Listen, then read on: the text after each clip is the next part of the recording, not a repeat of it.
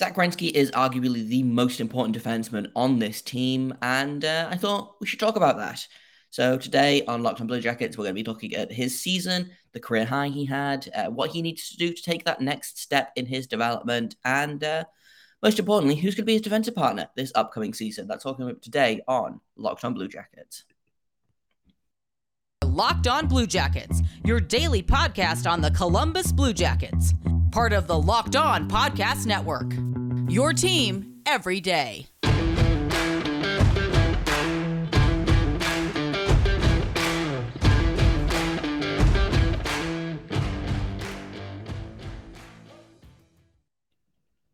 Hello and welcome to Locked On Blue Jackets, part of the Locked On Podcast Network, your team every day.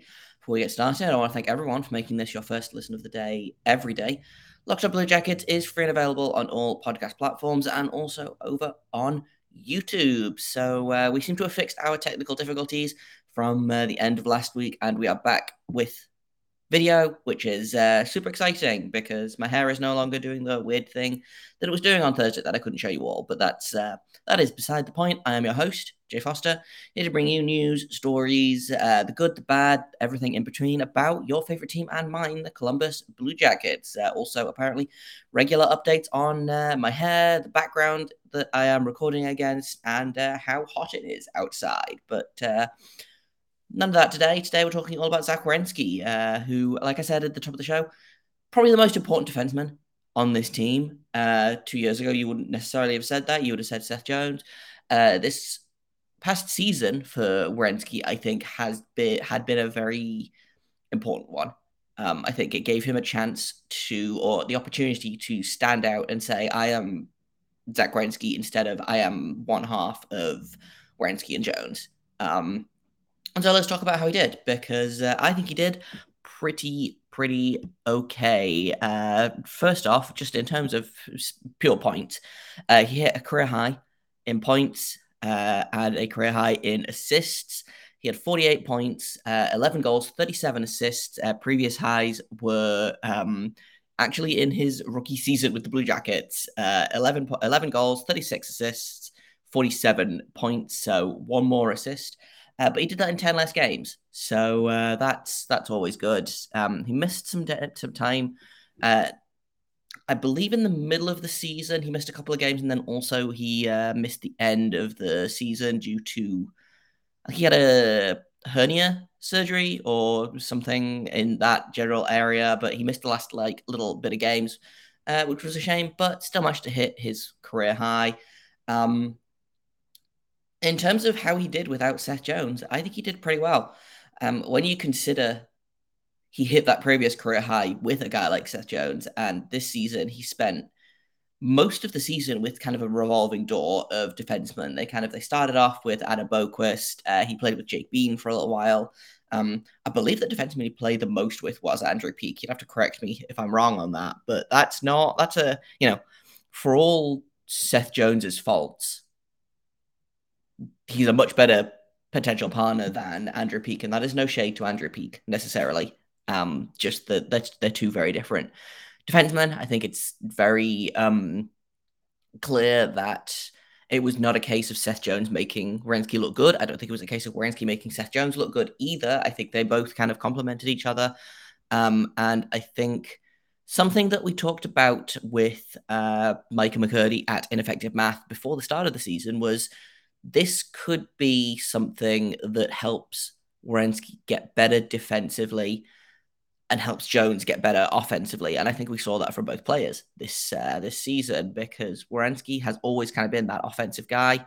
Um, Jones is always kind of the two way guy. And they seem to have not necessarily flipped those roles, but I thought Werenski was a lot more defensively responsible this season. Um, and he still managed to keep up that uh, points total again career highs. So uh, good for good for him. Um, I'm expecting maybe not a huge jump in points next season, um, but I am expecting him to be to continue taking steps towards being that number one defenseman that he's number one defenseman role that he's kind of stepped into. Um, obviously, a lot of that will depend on uh, things like if he can stay healthy this season and uh, who he plays with. Uh, we're going to talk about all those things in a minute. Um, but just to kind of finish up his season, um, I yeah, I don't really have any any fault with Zach as a player. Um, I know uh, I talked on the podcast Twitter. Uh, I asked, you know, what thoughts on his season, thoughts on what he has to do to take the next step, uh, who's partly going to be next season. Um, and I got a couple of really good responses. So I'm just going to read those out. Uh, Sard Girl, ours, uh, friend of the show. Um, he seems to take a step forward defensively this year since he was, you know, quote unquote, the veteran of the decor. Uh, and even though being 25 year old veteran makes me feel ill, extremely same Sargo hockey. Uh, but I want to see him combine that newer defensive ability with the offense he's proven in the past he can do moving forward. 100% agree. Um, again, I would argue that him hitting career highs in points with 10 less games than his previous career high, I think says that he's on that right track. Um, but we can talk about that in uh, in the next segment. Um, and then Jeff Trowbridge seven, uh, hi Jeff, said uh, Zach really showcases all around skills, rewarded with a well deserved All Star selection. Just needs to keep getting stronger. Uh, hockey is so physical. Um, so generally speaking, all good things uh, are being said about Werenski. Uh, I haven't really seen anyone say anything negative about his game so far this season. Um, the only I guess pseudo negative would be that he needs to get stronger. And I don't necessarily disagree. Werenski's not the biggest guy out there, but I also don't think he necessarily needs to be the biggest guy. He's 6'2, 215 pounds. So, like, he's not small by any stretch of the imagination, but I also don't think he's one of those guys that you need to throw the weight around, especially if, you know, they insist on playing Gudbranson a significant amount of the season. Um, if David Jiricek, honestly, if he makes the team ends up maybe on that top pair with Werenski. Again, we're, going to talk about that in a minute. He has that kind of that mean streak that I don't think Werenski has that makes him really tough to play against. Um, not that Werenski's not tough to play against, but uh, it'll be interesting to see who ends up on that top spot. Um, like we've got a bunch of different options, honestly. Um, and we're going to talk about that in a minute. But first, uh, I've got to tell you about our new partner, and that is uh, the Drive Sober campaign for the NHTSA. Uh, you hang out with some friends, you're putting back a few drinks, few becomes a few too many. The evening comes to an end, people start to head out. You think, you know, I should call a ride, an Uber, a cab, a Lyft, but you, know, you live nearby, you can make it home. It's no big deal. What are the odds that you're going to get pulled over anyway? And even so, what's the worst that could happen? Your insurance goes up, you could lose your license, you could lose your job, you could total your car, or you could kill someone. Everyone knows about the risks of driving drunk. The results are tragic and often deadly, but that doesn't stop everyone from getting behind the wheel while under the influence. And that is why police officers are out there right now looking for impaired drivers on our roads to save lives. So, if you think you're okay to drive after a few drinks, think again. Play it safe, plan ahead to get a ride. It only takes one mistake to change your life or someone else's forever. Drive sober or get pulled over. So let's talk potential partners for Zach because, like I mentioned in the last segment, he had a bunch of them this season. Um, I don't have the the ice stats. I should really have looked those up, but it's fine. Um, spent some time with Boqvist, Bean, and uh, Andrew Peeke this season uh, due to various injuries, chemistry, trying to get things going, etc. Um, I think all three of those guys are options the upcoming season with the addition of potentially David Jiricek. And again, this might be my hottest take, but I genuinely think that there are two, maybe three players in that entire first round of the NHL draft that are NHL ready. And I think one of them is Juraj Slafkovsky, and I think one of them is David Jiricek.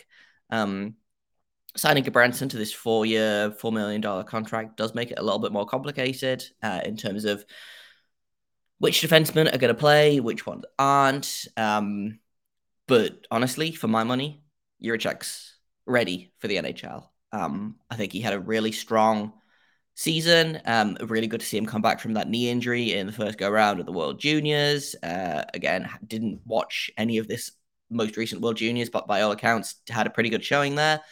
And uh, yeah, I'm excited for development camp in God, like four four weeks, three three weeks, four weeks. It's it's coming up real fast. So uh, that's that's someone I'm going to be keeping my eye on. I think he's going to come in and have a monster Traverse City tournament and uh, hopefully a really good development camp, training camp, and hopefully he does the Cole thing of makes it really difficult for Brad Larsen to get rid of him, uh, send him back to Czechia, send him to the OHL, the AHL, wherever. Um, but I could also see Adam Boqvist getting some time there because I think Adam Boqvist is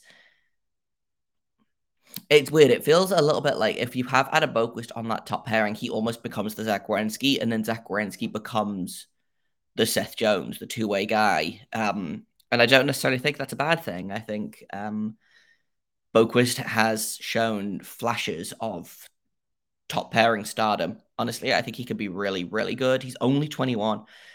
Missed a lot of time last season, uh, injured. Um, I feel like he's missed significant time due to injury in the past couple of seasons, but I don't necessarily like that doesn't worry me yet. Um, give it a couple more seasons, and if he's still getting injured all the time, then maybe I'll start worrying. But I can see Adam Boqvist there. Um, I know I got one tweet from uh, the better jet at the better Jenna. Um, Cole Sillinger supremacy, totally agree. Uh, I think he and Bean should continue to play together. I think they could be a really good first pairing. And again, I don't I don't disagree with that. Um, honestly, of the defensemen that the Blue Jackets have right now confirmed, so like we, we looked at this um, last week of Werenski, Gavrikov, Boqvist, Bean, Gudbranson, and then whoever ends up on that sixth spot, Andrew Peeke, Nick Blankenburg, Jiricek, whoever. Um, of those guys, I think Bean is the most likely. Um, I would like to see that. I think he has a lot of things that complement Werenski's playing style. I think he, again, he also I think had a really good season. We're actually going to talk about him uh, in Wednesday's episode because uh, the Blue Jackets have no defenseman between the numbers eight and twenty-two, which is very funny. But um, so we're going to talk about we're going to talk about him tomorrow and kind of the season he had. And again, I don't think he had as much of an impact season as he was hoping. Um, I think the defense was generally pretty poor last season. I don't think that's a slight on individual players. I think just just team wise, uh, it was it was not not as good as I wanted to be or the team wanted it to be. I think so. Uh, but for my money, I think Bean is the best fit there. Um, I think put Boqvist on that second line with uh, Gavrikov. Let Gavrikov be the shutdown defensive guy, and let Boqvist kind of free to be a rover. Put him on the power play. Um, just have have fun with it. So yeah, I think that's that's kind of where I'm sitting at the minute. Is I think my choice. I, I don't think Andrew Andrew Peeke should be there.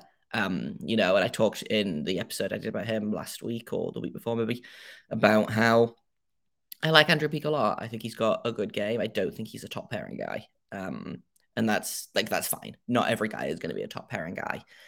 He played a bunch of minutes this season, was not necessarily a top head guy in a lot of them, but by necessity, he was the best right defenseman that they had for large stretches of the season because of injuries and whatnot. So uh, Hopefully, that's not the case this season. Um, I think he can really succeed in a limited minutes, slightly more sheltered role than just getting thrown out there and playing 27 minutes against the Tampa Bay Lightning or whoever. So I don't really think he's in the conversation. So Boqvist or Bean, I will be fine with either. Um, outside chance that David Jiricek takes that spot again, wouldn't be surprised, but not necessarily counting on it.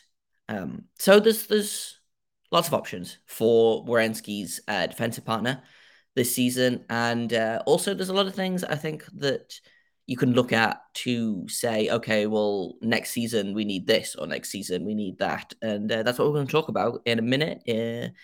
We are going to take a look at what Zach Werenski needs to do to take that next step and keep going with his development. Uh, that's coming up next on Locked on Blue Jackets.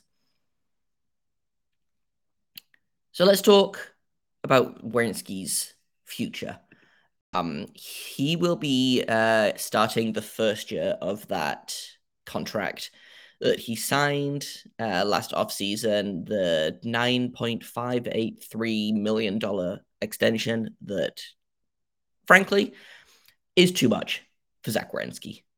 I don't think there's any way of of saying no that that's not an overpay for Zach Werenski, but we have talked about this. Sometimes you have to pay your players to get them to stay. And I think that was the first kind of domino to fall in hey, players really do want to stick around. Because I feel like Werenski extended not long after the Seth Jones trade, and then um, Jenner extended, Bjorkstrand extended. Obviously, Bjorkstrand to Seattle now, but that's beside the point. Um, and then this season, obviously, Johnny Gaudreau walks onto the team.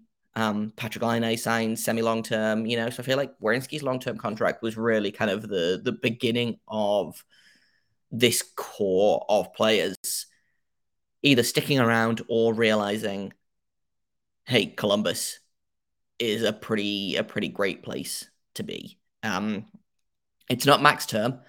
Uh, it is six years, I believe. Um, so we'll be done by 27, 2027, 28. Uh, Werenski will be 31 by the end of this by the end of the contract, which is not super old.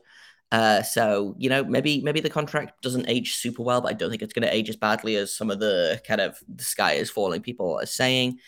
Um, and honestly, I think you look at the way his career has gone so far, his pro career, and also you know his his University of Michigan career. You know, played two seasons there. Um, in his freshman year, he had 25 points in 35 games. Sophomore season, 36 points in 36 games. Walked onto the Lake Erie Monsters at the end of the season. Uh, had 14 points in 17 playoff games. Uh, that was that ridiculous Lake Erie Monsters run where they basically, I think they went like 17 and 2 to, or it would have been 15 and 2 to take the Calder Cup that season. Just an absolute monster team. Uh, wore the captaincy for the uh, World Juniors that winter, had nine points in seven games, and then made his NHL debut uh, in 2016-17 and started off by breaking the point the record for defenseman points or breaking the record for rookie points in a season, I believe. Uh, 47 points. And then, you know, from there, his lowest total was uh, the 2021 season where he had 20 points in 35 games, which is basically half a season. So, you know, even if you prorate that out, he's still over 40 points. Um, 40, 48 points this season. I'm looking for Werenski to hit that 50 point mark this season. Um, I think adding guys like Gaudreau for the power play, uh, I think is going to massively pump up Werenski's numbers. Um, I'd like to see him score a few more goals. He scored 20 goals a couple of seasons ago. Uh, he had 16 a couple of seasons before that. He had 11 this season, which is not nothing, especially for a defenseman, but I would like to see him hit that 15 to 20 goal mark uh, this season. And yeah, I think he I think he can do it. I I am a big believer in Werenski. Um, I was not as much of a Seth Jones hater as many people were, but having watched them apart, I'm looking at Zach Werenski with with a new light, and I think a lot of people are. I think a lot of people just kind of assumed that they were because they were joined at the hip. It's hard to know what you're going to get out of either of them. Um, when they have when they've played every game together for the past four years, apart from you know handfuls of games here and there. But for Werenski's first year away from Jones, I think he held himself admirably. I think he was still that offensive defenseman that we need, that we like, still that kind of rover esque guy. Maybe a little bit less so now that he's got to be more defensively responsible. But honestly, from the stat, it looks like his offense didn't suffer by his uh, need to be a little bit more defensively responsible. And I'm hoping he continues to hit that balance going forward. Um, I think I think everyone on the team could stand to be a little bit more defensively responsible uh, this upcoming season, and I think they will be and I don't think it will come at the cost of offense, um, especially not from Zach Werenski. So uh, I'm giving him an A for the season. Um, I was going to put a Twitter poll out and then forgot, but I don't think anyone would necessarily. I mean, I, you could argue for a B, but career high in points, number one defenseman, uh, just a really important part of this team going forward. So, uh, yeah, I'm giving him an A, and you can't stop me. And uh, that's kind of all I've got for today. Uh, not going to have an episode tomorrow because it's Tuesday. Uh, Wednesday, we will be talking all about Jake Bean, uh, the season he had, uh, what he needs to do to step up. Uh, can he be one of that those top pairing guys that we kind of touched on a little bit in this episode? Uh, so that's going to be Wednesday's episode. Um, I've been Jay Forster. You can find me on Twitter at LO underscore Blue Jackets. Eventually, I will be able to say my Twitter handle after my name first time around. Uh, my Twitter handle is underscore Jakob Forster, J A K O B F O R S T E R. LO underscore Blue Jacket is the podcast Twitter, but you should follow both of them anyway. So it makes it makes no difference really. But uh, that's the socials. You can find me on YouTube. You can find me uh, anywhere you get your podcasts. If you have comments, questions, criticisms, uh, I think we're going to do a mailbag on Friday. So if you have questions for that, uh, you can comment on the YouTube channel. You can at me on Twitter. You can email lockedonbluejackets at gmail.com if you want to send them there. Uh, thank you once again for making this your first listen of the day every day. Locked On Blue Jackets will continue to be free and available on all podcast platforms over on YouTube. You're never going to have to get behind a paywall for anything that Locked On does, and that is our promise to you. So I hope you enjoyed this show. And uh, until Wednesday, make sure you stay locked on.